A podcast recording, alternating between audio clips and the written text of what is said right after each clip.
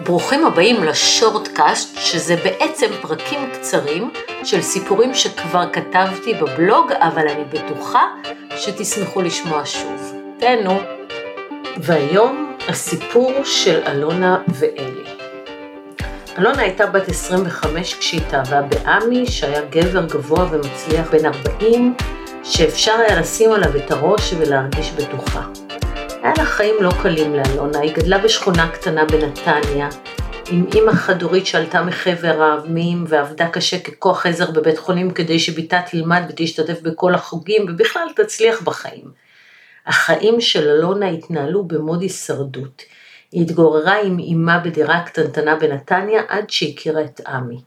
אימא שלה קצת דאגה מפער הגילאים, אבל גם היא הבינה שאלונה ועמי מאוהבים ושבתה מרגישה איתו לראשונה בחייה ביטחון. הוא נתן לי גב, ותיארה אלונה את החלטתה להינשא לעמי. שני עשורים חלפו מאז. אלונה כבר עורכת דין בת 45, ועמי שמלאו לו 60 עוסק בנדל"ן. הוא מפרנס את המשפחה כולה ביד ממש רחבה. אימא של אלונה התפטרה מעבודתה, עברה לגור איתם במרתף הגדול שבביתם הפרטי ועזרה להם לגדל את שני הילדים. לפני חמש שנים אלונה התחילה לבגוד בעמי. היא לא התכוונה שזה יקרה, אבל זה קרה. היא ייצגה מוכרים של דירה והתאהבה בקונה. כן, גם הוא נשוי מאוד. למעשה, אלי ושרית אשתו רכשו דירת יוקרה במימון מלא של ההורים של שרית. אלי הגיע למשרד של אלונה למסור לה מסמכים, הם התחילו לדבר, ירדו לשתות קפה, ומאז הם ניהלו רומן. הייתה שם אהבה גדולה, ותשוקה, וחברות, ומשיכה מטורפת, וסקס פרוע במלונות קטנים על חוף הים של הרצליה. פעם הם אפילו נפגשו בלונדון, כשהיא טסה כביכול עם חברה לכנס עורכי דין בלונדון, ואלי טס עם חבר למשחק כדורגל. החברים שלהם ידעו על הרומן והם אפילו בילו יחד בערבים, וכשחזרו לארץ כל אחד מהם חזר לביתו ולמשפחתו ולחייו המקבילים. מאז שאלונה עם אלי, היא כמעט שלא נתנה לעמי לגעת בה. רק כשלא הייתה ברירה והבינה שהחבל נמתח יותר מדי ותכף היא קרה, היא שכבה איתו, אבל היא דאגה להראות לו שהיא לא ממש נהנית ממנו. עמי, שנמאס לו להתחנן לסקס עם אשתו, התחיל לזכור מפעם לפעם נערות ליווי. אלונה עלתה על הסידור הזה די מהר, אבל לא אמרה מילה. להפך. היה לה נוח שהוא מצא סידור חלופי ועוזב אותה בשקט. להתגרש היא לא העלתה על דעתה, עמי היה הגב שלה. למרות שאלונה הייתה עורכת דין עצמאית, ההכנסה שלה הייתה נמוכה יחסית לסטנדרט המחיה שהתרגלה אליו, וחוץ מזה היא אהבה את עמי, הוא היה חלק ממנה, הוא היה בן משפחה אהוב, והיא גם אהבה את אלי שסיפק לה את הצורך בריגוש ואת הסקס המטורף. כן, היא אמרה לי, אפשר לאהוב שניים. קצת אחרי שהם חזרו מלונדון, שרית, אשתו של אלי, המאהב של אלונה, תפסה אותם על חם.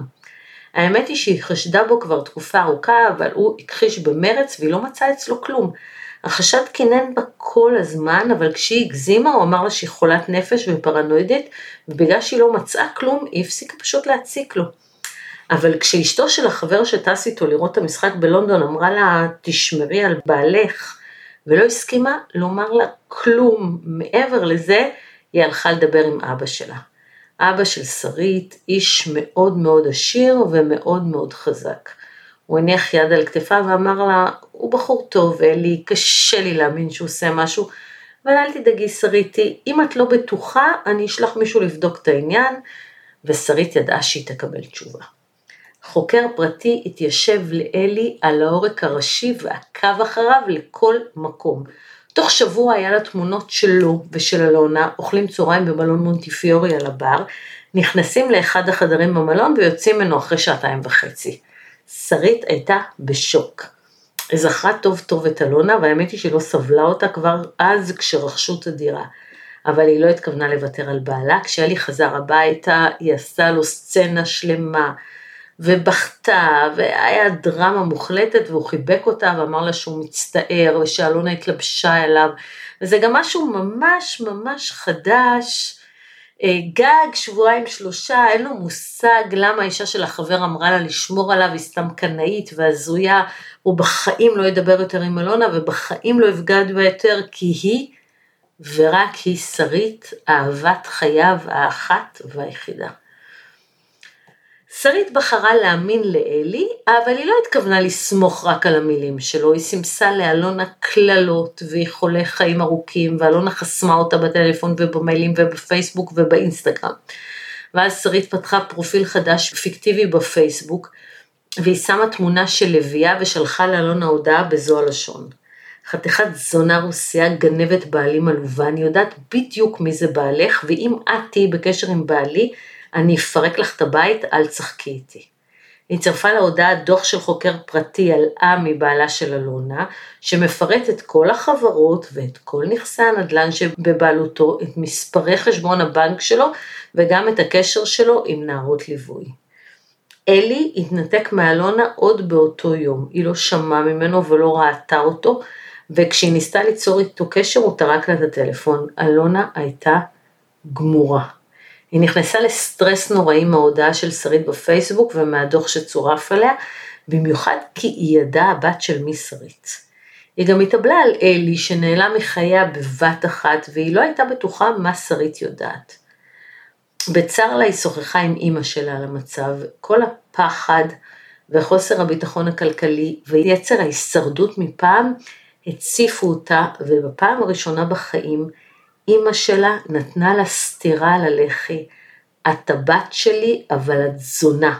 עמי נתן לך גב ואת תקעת לו סכין בגב, עכשיו תתפללי שהיא לא תגיד לו כלום והוא יזרוק את שתינו לרחוב, ככה אימא שלה אמרה לה. אחרי אותה שיחה שתיהן הגיעו אליי לייעוץ. הם רצו לדעת מה מגיע לאלונה אם עמי יתפוס אותה, אלונה רצ... שקלה אולי להגיש בקשה ליישוב סכסוך לבית המשפט לענייני משפחה כדי שהוא לא יקדים אותה ברבני, בסוף סיכמנו שהיא תהיה עם יד על הדופק, ואם משהו יקרה, היא תשלח לי הודעה בוואטסאפ ואני מיד אגיש את הבקשה לבית המשפט. היא אמרה לי שהיא בטוחה שגם אלי יגיע אליי לייעוץ, כי כל שבת הם קוראים את הבלוג שלי ומדברים עליו, והם אמרו שבטח פעם אני אכתוב גם עליהם. צדקו. בסופו של דבר, שרית לא שלחה לעמי כלום ולא יצרה איתו קשר. היא לא מטומטמת שרית, היא ידעה שאם היא תפרק לאלונה את הבית, גם שלה יתפרק. והחיים בנויים על איזונים ובלמים. אז היא שמרה על איזון, אבל היה צריך גם בלם שלא ידרדר שוב את הקרון במורד ההר, ולזה אבא שלה דאג. הוא קרא לאלי למשרד שלו, אלי הגיע אליו מבוהל. הוא הניח כזה יד כבדה ומרגיעה על כתפו ואמר לו, תירגע. אני מבין שאפשר לעשות טעויות, גם אני גבר, אבל בוא, רק נהיה בטוחים שהטעות הזאת לא תחזור על עצמה. וכשאלי התחיל להסביר לו שאין סיכוי וזה נפילה חד פעמית, אבא שלה אמר לו, כן, ברור, אבל אתה גם תחתום על זה, בהסכם ממון. השיחה הסתיימה בכך שאלי יקבל למייל הסכם ממון ויחתום עליו, נקודה. בפועל, הגיע לאלי הסכם השלום בית ולחילופין גירושים, לפיו למרות המשבר, שרית ואלי יעשו מאמץ לשקם את הנישואים שלהם, אבל במקרה של גירושים, הדירה כולה עוברת לשרית, ואלי משלם מזונות לשני הילדים 15 אלף שקלים לחודש. כמו שאלונה חזתה, הוא הגיע אליי עם ההסכם, כי אבא שלה אמר שהוא חייב לפנות לייעוץ משפטי עם ההסכם, והיה שם סעיף שאומר שכל צד יתייעץ עם עורך דין מטעמו. הוא סיפר לי את כל הסיפור, ואני המלצתי לו לא לחתום על ההסכם, בשום אופן לא לעשות את זה. אבל הוא לא הקשיב, והוא הסביר לי שאין אפשרות לתקן משהו או לא לחתום. הזהרתי אותו שזה ממש בלתי הפיך, אבל לא היה עם מי לדבר, הוא רק עינן ואמר, תקשיבי, אין לי הרבה ברירות. חלפו שנתיים. שרית ביקשה מאלי אחרי שנתיים לעזוב את הבית והיא נתנה לו הודעה על הפעלת ההסכם. הוא ארז את החפצים שלו והלך. מסתבר שהיא לא הצליחה לסלוח לו, למרות שניסתה. והכעס עליו תסס בה והרס להם את החיים עד שהיא חלתה והבינה שעדיף לסיים את זה מלהמשיך להתעלל בשניהם. בצד של אלונה החיים נמשכו סך הכל בסדר, רק שמהלחץ שבעלה יגלה את זה, היא הפכה לצל של עצמה. משרד שלה כמעט לא תפקד, בתקופת הקורונה היא סגרה אותו ואחרי זה היא פשוט לא חזרה לעבוד. עמי הרגיש שמשהו קבע בה, אבל הוא היה חסר אונים. הוא ביקש שהיא תלך לטיפול, והיא הלכה לטיפול, ותפקדה לכאורה, אבל משהו בנשמה שלה קבע למשך שלוש שנים, והתעורר לדקה כשאל התקשר אליה מיד אחרי ששרית זרקה אותו מהבית. הם נפגשו לקפה וסיפרו אחד לשני את כל הסיפור, והיא בכתה ושאלה איך הוא היה יכול להתנתק ממנה ככה לשנתיים, והוא אחז בידה והביט בעיניה ואמר שפחד מאבא של שרית. ולרגע היה נראה שאפשר להחזיר הכל, אבל למחרת, ואחרי שהיא דיברה עם אמא שלה, היא התקשרה אליו ואמרה לו שהרומן איתו הרס לו את החיים, והיא בחיים לא תחזור לגבר עלוב כמוהו. זה על היום, נתראה בפרק הבא.